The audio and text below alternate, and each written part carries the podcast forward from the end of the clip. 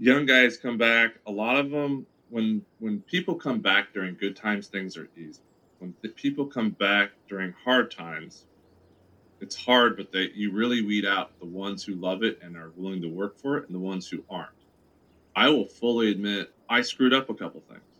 I mean, in all honesty, by me choosing farming, I was shunned by most of my family. I, I'm not supported by the majority of that portion of the family. I was supposed to be, I had a guaranteed internship at Goldman Sachs.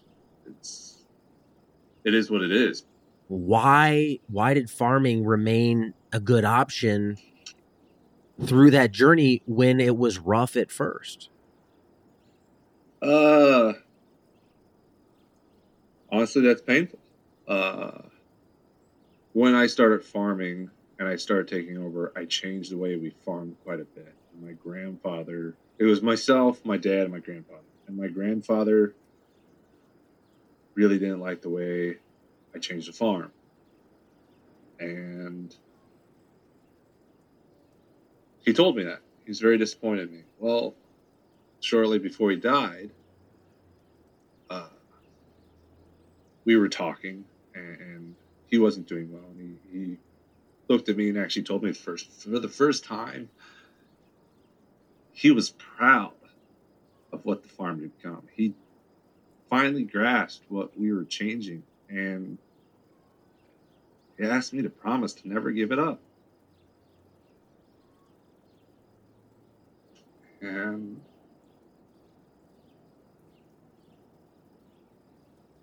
growing up through a bad divorce, my grandparents took care of me. So, excuse me here. I always get choked up about this. That's good. You're good. So, so I promised my grandpa I would ensure his legacy as my own. And that was a major driving force and still is. So do you think today he, he looks at you, he, you know, be even more proud? I hope so. I mean, to lighten the mood, it's it's funny. Every every farmer I know, we eventually we we make a mistake. We do something stupid, drive into something, break something, and you could almost kill yourself. And the first thing that every farmer does is look over their shoulder and go, "Shit, did Dad see me?" I can tell you, I do this still today. Where I'll look, I'll do something, something will happen. I'll shit. Did Grandpa see me? That is the number one thing I do. It just doesn't even occur to me that he's passed away. And I mean, that man has taught me so much about the way I live today on loving his family. We all want to do right by our families, parents, and grandparents. The next generation of farmers are no different. Most of us have heard the stories of young kids who leave farming for the big city, never to return.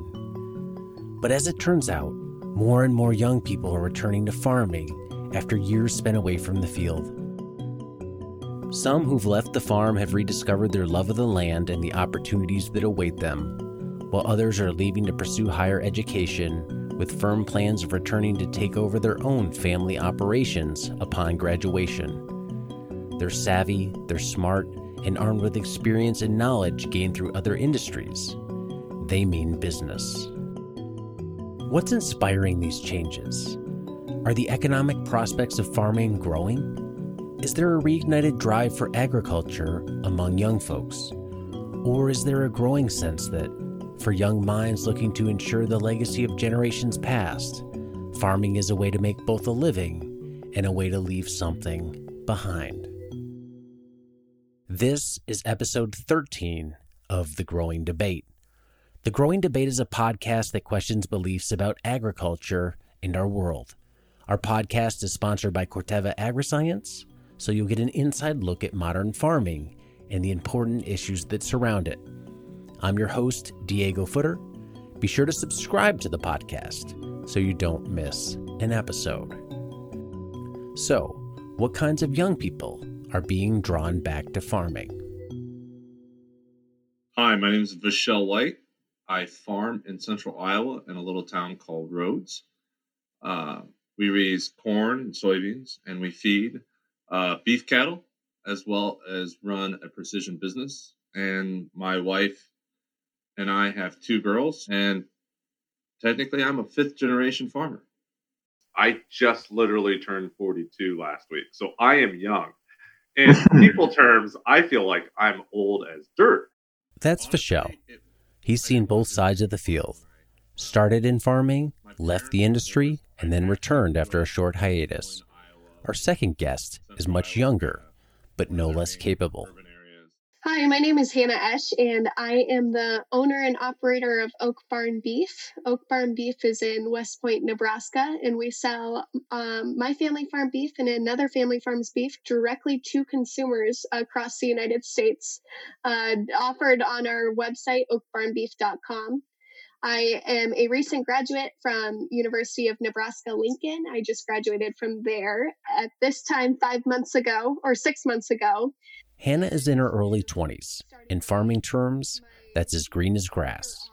But she has big plans for what she'd like to accomplish in the industry. I wanted to know from both our guests where does a passion for something as high risk as farming come from? Is it inborn, or does it grow over time? So, fifth generation farmer, is a kid, you were probably around a lot of fields, a lot of farm equipment growing up. If you think back, you know, 32 years ago, what was your vision of farming then as you saw it? Honestly, it I didn't want to do anything with farming when I when I was a kid. My parents divorced. I actually grew up in Des Moines, Iowa. I love my family, but when I say I'm a fifth generation farmer, statistically, I shouldn't exist because statistically, businesses fall apart in terms over multiple generations. The the adage of first generation earns it, second generation spends it, third generation loses it. I I think it's less than three percent of businesses will go through three generations in a family. So I had no interest. I wanted to be an architect and a chef and when I was a little kid, I I was like any little kid. It was like Nintendo, man. It's who didn't want to just play Mario Brothers and and be on the A team, to be frankly honest. Right, right. Driving that red stripe van around town with, with B.A. Baracus. Yeah, there you go. I pity the fool. Uh, yep. In, in thinking of that, I mean, what was it? Uh, was it I didn't want to be a farmer or I didn't have interest in farming because I think they're very different. Uh that is a good true statement. I I didn't find farming that interesting at that time. I liked farming. I liked looking at tractors. I, I had plenty of farm toys. It just my parents raised me not to they didn't want me to be forced into farming and they wanted me to spread out and i'm in a unique situation where our family is very diverse uh, my mother was uh, had a phd in molecular biology and she's from hong kong you're probably listening to one of the only half asian farmers in in middle america actually and like all my uncles and aunts are investment bankers in Hong Kong and Singapore. So I just had a very diverse view of the world and farming was always there, but there was not there wasn't the passion in it until I was older and I realized the drive that one can have to it. I actually really didn't come back to the farm till I think my sophomore year of college and I had another job already, and my dad asked me if I would help. And, and the the story he will tell is it was great for the first six months. I would show up every day, bushy eyed, bright eyed.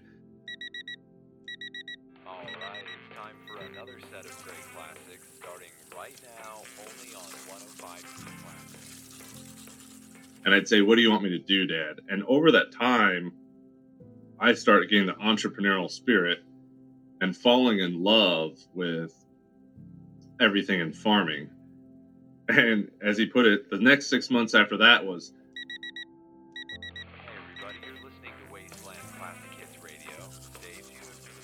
I'd show up and be like, Dad, this is what I think we should do. And he goes, A year happened. And then all of a sudden he's like, Dad, today you're going to go do this, and I'm taking care of this, this, and this. And he goes, It just evolved. And it, it was an organic growth. And it wasn't actually a set career path I had. It was something I fell in love with. And I, I, have the deepest, richest passion in it. No one goes into farming saying, I'm going to be, I'm going to get rich farming. You do it because you love it. For Vishal, it was a slow burn that led him back to farming, but a bright one. Hannah's story is a little different. She was more dead set on returning to agriculture from the get go. So I grew up in more of an urban area in Colorado until I was 13. So about 40 minutes north of Denver. We just lived on an eight acres of an acreage. So some of my favorite things from a young age were inviting people out to the farm and I could show them around, teach them about cattle, uh, chickens, horses. We had all sorts of animals there. So that was really fun. And then when we when I was 13, we moved to uh, Nebraska where we really expanded our cattle operation on our home place and I my passion for agriculture industry like completely flourished when we moved. I got to be more hands on with that aspect and um, a lot more of a rural area too. So it was both sides of the story. What was it about that move to Nebraska and having the cattle that ignited that passion? I'd say there were quite a few different impacts, but the first one was being introduced to a new industry. So when we lived in Colorado, I was more around um, like the livestock show industry where you're uh, you have a show animal and you're taking them to shows and it's kind of a different industry than a commercial cow calf herd. And so when and what that means basically is um, growing or raising cattle. And so it was a lot of a new industry that I was introduced into, and I really love that aspect of it. It's clear that for both Vishal and Hannah, their decision to pursue agriculture has everything to do with passion. That might be true for a lot of next generation growers. Despite the average age of farmers climbing nationwide, 58 years in 2018, there's been a 2.2% increase in new farmers entering the industry between the ages of 25 and 34. Just the second time in 100 years this age group has actually grown. Yeah, I mean that, that passion for agriculture is is interesting and it brings us to really kind of the core of this episode where you aren't seeing a lot of generational turnover in farming and I, I think part of that is kids grow up on farms and they maybe see their parents either struggling economically as a business, they kind of inherited farming where your your parents chose that lifestyle. So if you think back 10 years ago, do you think your view of how they viewed the business of agriculture skewed your desire to want to become more involved in it? I think seeing them and working with them on the farm did skew my desire to stay involved in this industry just because it takes a family and it uh, everyone has to be pitching in in order to make it work.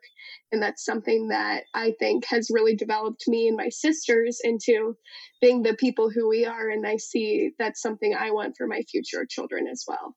Speaking of children i had to wonder for young farmers looking to someday support a family that might eventually inherit their acres, do they see farming as economically viable and sustainable in the long run?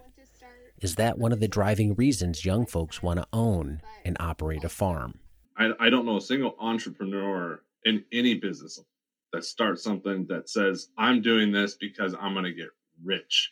And they do it for a long time. They most entrepreneurs do something because they have drive, love, and passion, and, and they want to make it work, and they they do everything they can to try to make it work. I think you're dead on there, and I 100% agree. And I think one key ingredient to that entrepreneurial soup is there has to be a, a, financial viability to whatever it is you're doing. And I think for right or for wrong, farming gets this rap of, well, you, you can't make a living doing it. The same is true with though, like if I were to open a restaurant, on average, I'm gonna go bankrupt.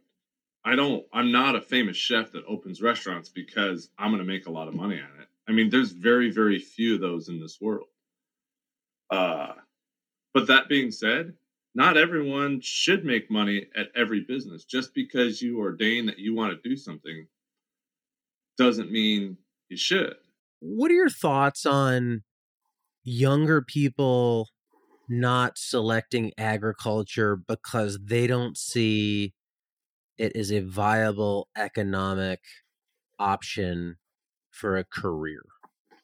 I think you have to get creative a little bit. So there's, I mean, you can mm-hmm. go the traditional commodity route of agriculture, but there are a lot other ways to add revenue streams and diversify your operations so that you are protected when the markets go down a lot.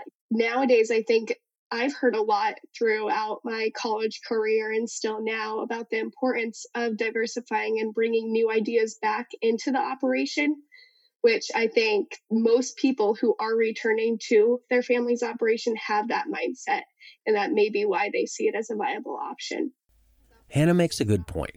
Young people have a lot of insights to bring back to their families, new ways of doing things that could improve and accelerate the profitability of their operations combined with the historical knowledge and expertise of generations before. This passing on of intergenerational farming tactics could be the lifeblood that sustains the industry through both good and hard times. When you look at how you're selling beef today, what do you think you have to do different and, and yet earn enough to make a living? I think it all comes down to marketing and having a powerful marketing plan and abilities in order to market your product as of right now like i, I only sell on e-commerce and that's wasn't an option when my parents were getting started or those generations before us. Um, i almost ship all of the product. I do have some local deliveries but that probably was unheard of as well and people would not be as open to purchasing beef online back then. I get as far as like the land and in that goes i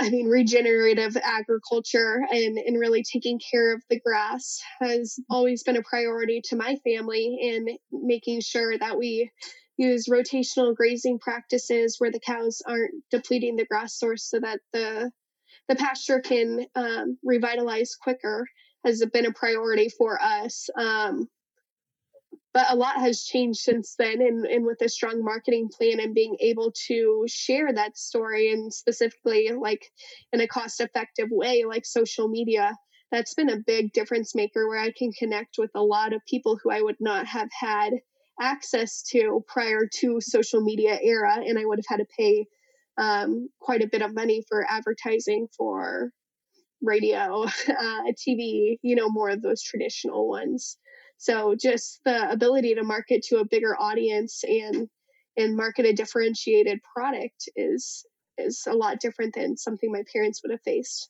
But as Vishal tells it, sometimes creativity, viability, and new techniques aren't enough. Sometimes in farming, you have to fail. My I was lucky. My dad let me be in charge shortly after, probably prematurely before I should have but he let me take the reins of the farm and go. And, and I made some mistakes, and we had some tough weather in markets. It was a manic Monday in the financial markets. The Dow tumbled more than 500 and, points.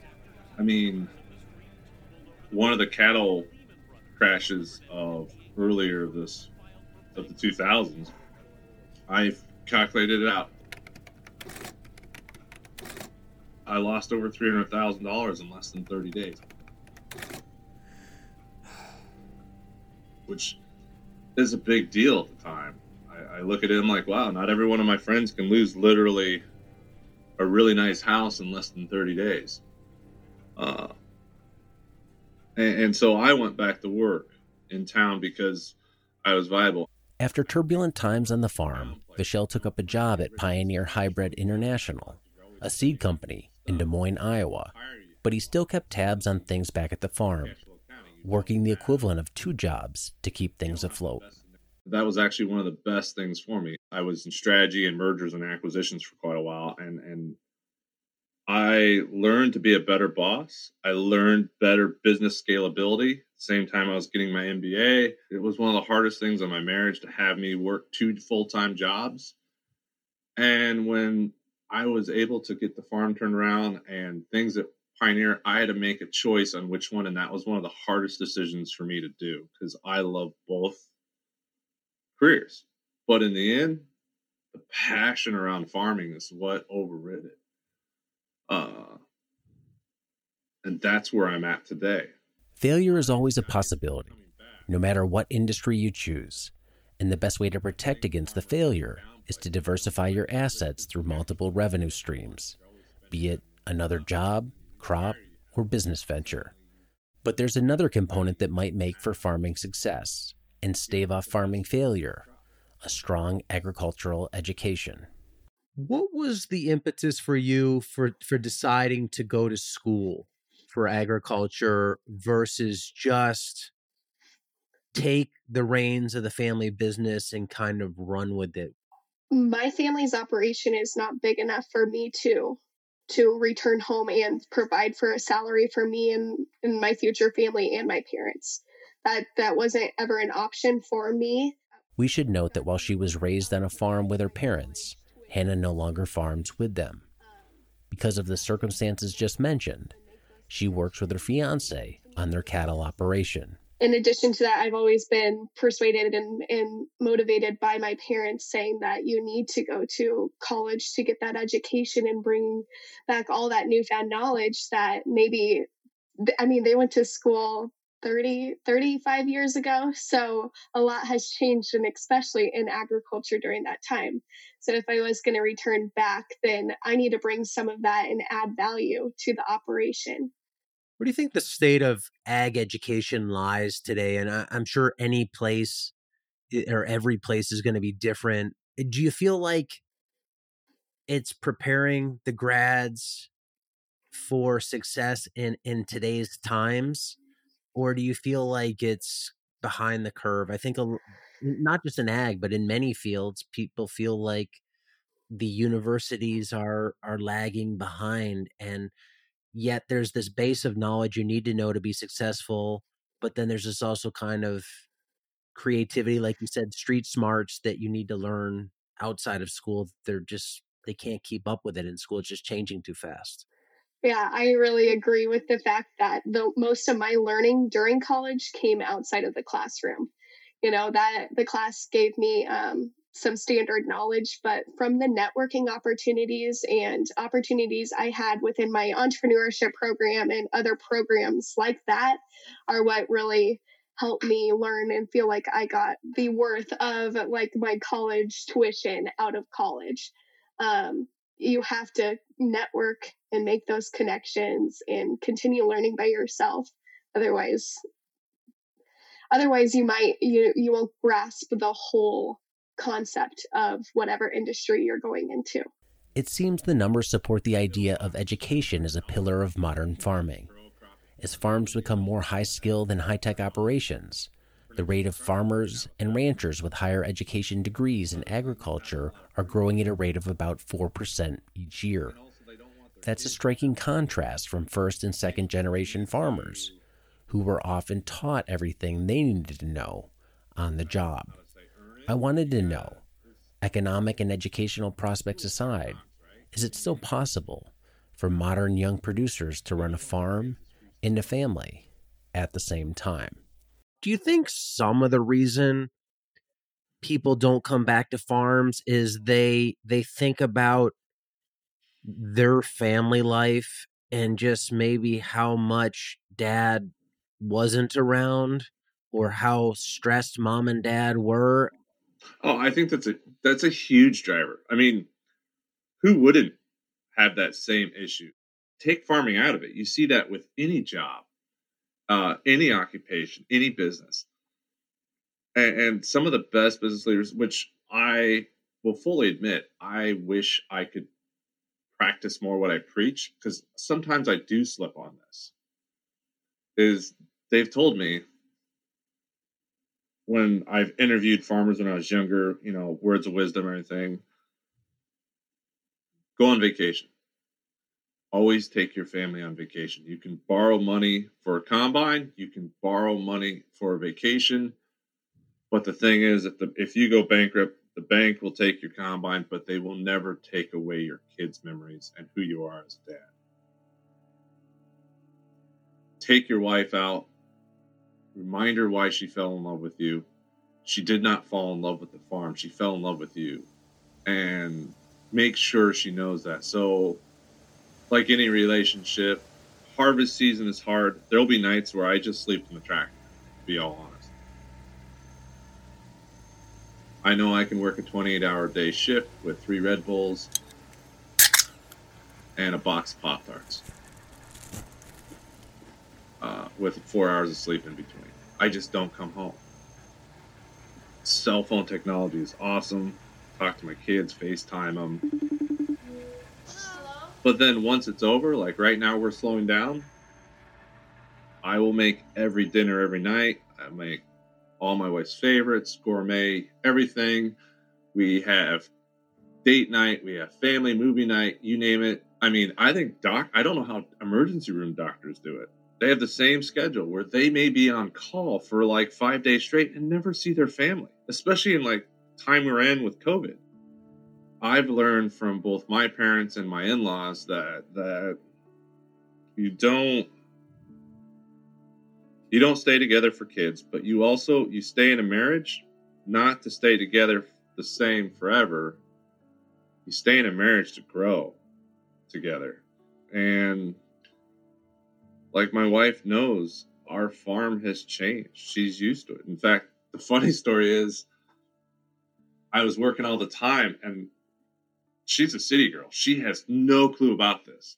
She thinks cow pies are landmines and she bought her first pair of boots that were bright purple or some god awful color. I just got made fun of by all my buddies. I remember that. But February, the month of February, is like my slowest month.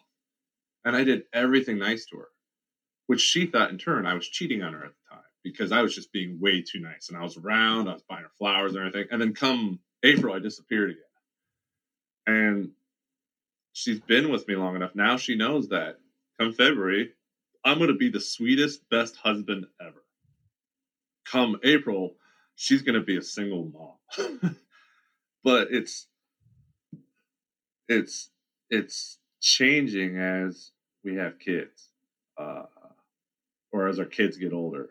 They ride with me in the tractor. Uh, we prioritize. I don't leave early in the mornings anymore. I, in fact, I had this meeting scheduled for when it did because I make sure I get my kids out the door for school and I I make them breakfast every day and we talk about what's going on. It's it's important.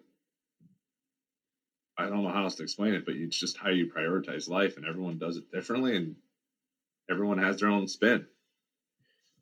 Yeah, I think this whole family unit is a maybe under discussed role in, in farming because it's not just the farmer in the field that is the success to make this happen. And typically, if you want any sort of generational succession, then by default, you need to have another generation. You know, in, in talking to you, you can hear happy guy, you know, content. What is that side of the. Oh, I'm not content. well, on the road to contention.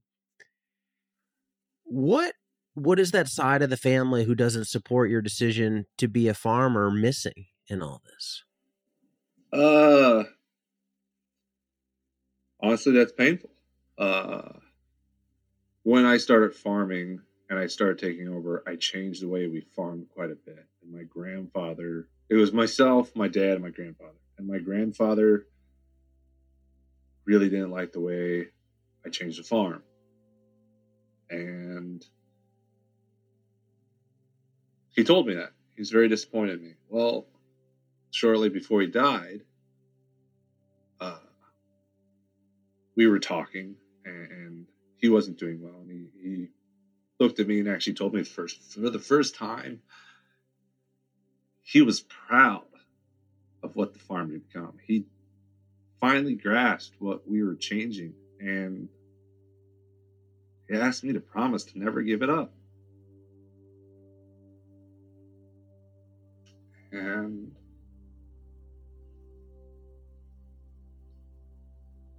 growing up through a bad divorce, my grandparents took care of me. So, excuse me here. I always get choked up about this. That's good. You're good. So, so I promised my grandpa I would ensure his legacy as my own. And that was a major driving force.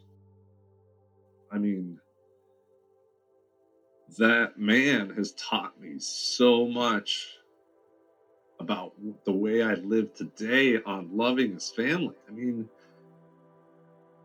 him and my grandma were never huge farmers. They were they weren't even big. They were they were they were rather poor group of farmers. They never had a lot of money, but they raised such a loving family, and, and, and I think I think that's something that it's hard for people to always relate. But but one thing about a family farm when it is multi generation, it's it's it's a big it's a big expectation that you know that you have to respect those before you because it's not just your home. And you don't want to tread on those who came before you. The show got me thinking. Sure, it's important not to tread on those who came before. But what about those who are going to come after? How do you make sure the kids keep coming back to the farm, generation after generation? I mean, if you think about generational switches, your daughters want to take over. I mean, they they might want to do things how they want to do things. But do you think that maybe some change resistance from the previous mm-hmm. generation keeps younger people away? Oh, oh, undoubtedly so so in our our our, our agronomy business that we run, one of the number one things I do is I work with the kids generation. No, I call them kids, but they may be 25, they might be 30. And what any young person wants to do and why they want to introduce change is because they want to show their parents that they're worth something. They want to put a stake in the ground says, I can bring value, right? there if you have a kid that just wants to coast along, that that farm won't last a generation. They they but if you have someone passionate and driven, they want to make a difference. Uh, it is hard, like no doubt, it is incredibly hard. But but if I also have a ten thousand acre operation and my kids aren't going to come back to it, I'm going to look for a replacement if I don't, that's poor business planning. I mean, let's farming is a family. Uh, yes, most of um, I have multiple entities or corporations, but it's a family-based operation. It's illegal in Iowa for companies or entities outside of just individuals to own farm ground even. But but it's just like a lot of businesses that when you have a spot where you don't have a the next generation to turn your business over to, you find one. And if you're a person who wants to farm, yes, you may not be able to farm exactly in the small town that you grew up that you want to farm, but you you can go where there's opportunities. My daughter wants to be a scientist, so she's 10 right now So we do science experiments, and some of the things we'll do is we can do science experiments on the farm really easily. So we show her science and how they're doing stuff and what scientists do or which scientists I work with and what they study and what they create. Maybe we should be asking ourselves are we even supposed to want our kids to come back to the farm if they don't choose farming for themselves? It's farming is an industry that touches so many other industries that it's easy. It's it's like, you know, the seven steps to Kevin Bacon, right? For younger listeners, I can explain.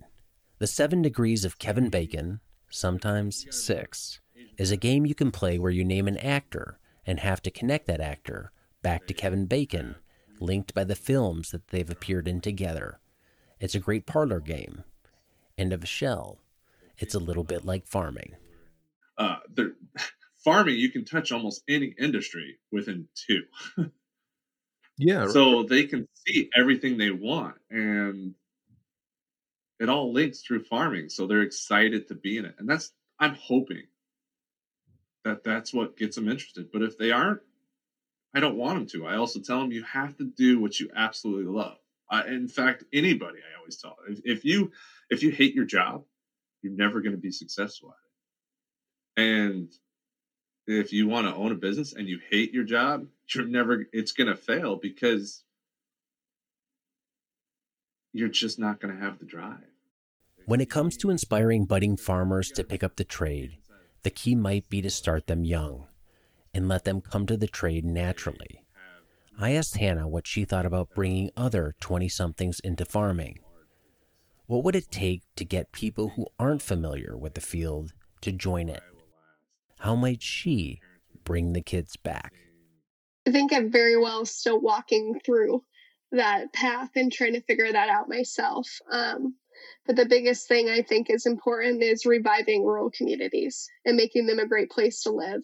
There's no you won't want to live in a place unless it's a great place to live. So if we can have these communities be thriving and have somewhat of a nightlife where kids coming back from college aren't bored every night or you know just those different aspects and i think that internet has changed the whole thing where people aren't just working um, in the office, especially with COVID, but um, like they're they're not necessarily moving to the cities anymore. You can work from a rural community in Nebraska and be working for a company in California, working from home. And I think that is a big aspect when a big opportunity almost to revive those rural communities and just really focus on trying to make them the best place to live. Or, as Vachelle puts it, when it comes to inspiring the next generation. And farming today is different than those of the past. Like my dad was doing chores when he was five years old. I physically have to come up with work and make more work for our operation if I want my girls to do anything on it. I mean, we want our girls to do it, but no way am I putting a little kid in a 500 horsepower tractor that could, she could get hurt, she could get other people hurt, and and I really don't think I'll be able to expose my girls in a true sense of what farming is until they're mid teens or later. It's just not already ingrained in their lives, right? It's not, this is what I do. A lot of pride is this is who we are and this is what we do. Well, they don't, they have, I like seeing what dad does. I like, he's happy. They also see that with their mom. I mean,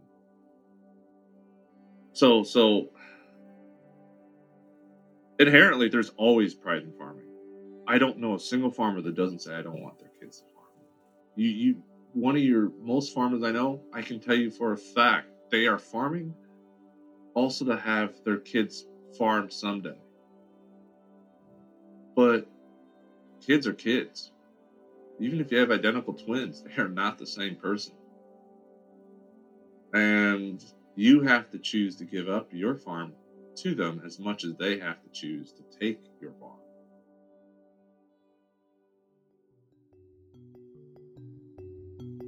Why are more and more younger generations choosing farming, much like their parents? The answers aren't as simple as they seem. Sure, there's economics and logistics involved, but there's also education, passion, pride, and above all, family. But is that enough to keep bringing young people back to an industry that historically loses more workers than it gains? As we look to the future of farming, will the next generation and generations after that see the same opportunities first generation farmers found when they made their claim on the land? If not, how can we create those opportunities? And in doing so, paint a portrait of farming that works for everyone kids, adults, and families alike. How can we continue to make our ancestors proud while ensuring that our children can prosper? That's it for episode 13 of The Growing Debate. Special thanks to Vachelle White of Eden Ridge Farms and Hannah Esch of Oak Barn Beef for sharing their farms, families, and stories with us. The Growing Debate is sponsored by Corteva Agriscience. If you enjoyed this inside look at modern agriculture and our world, please be sure to subscribe to the podcast so you don't miss an episode. I'm Diego Footer. If you have questions or topics you'd like me to explore, email me, growingdebate at corteva.com. Thanks for listening.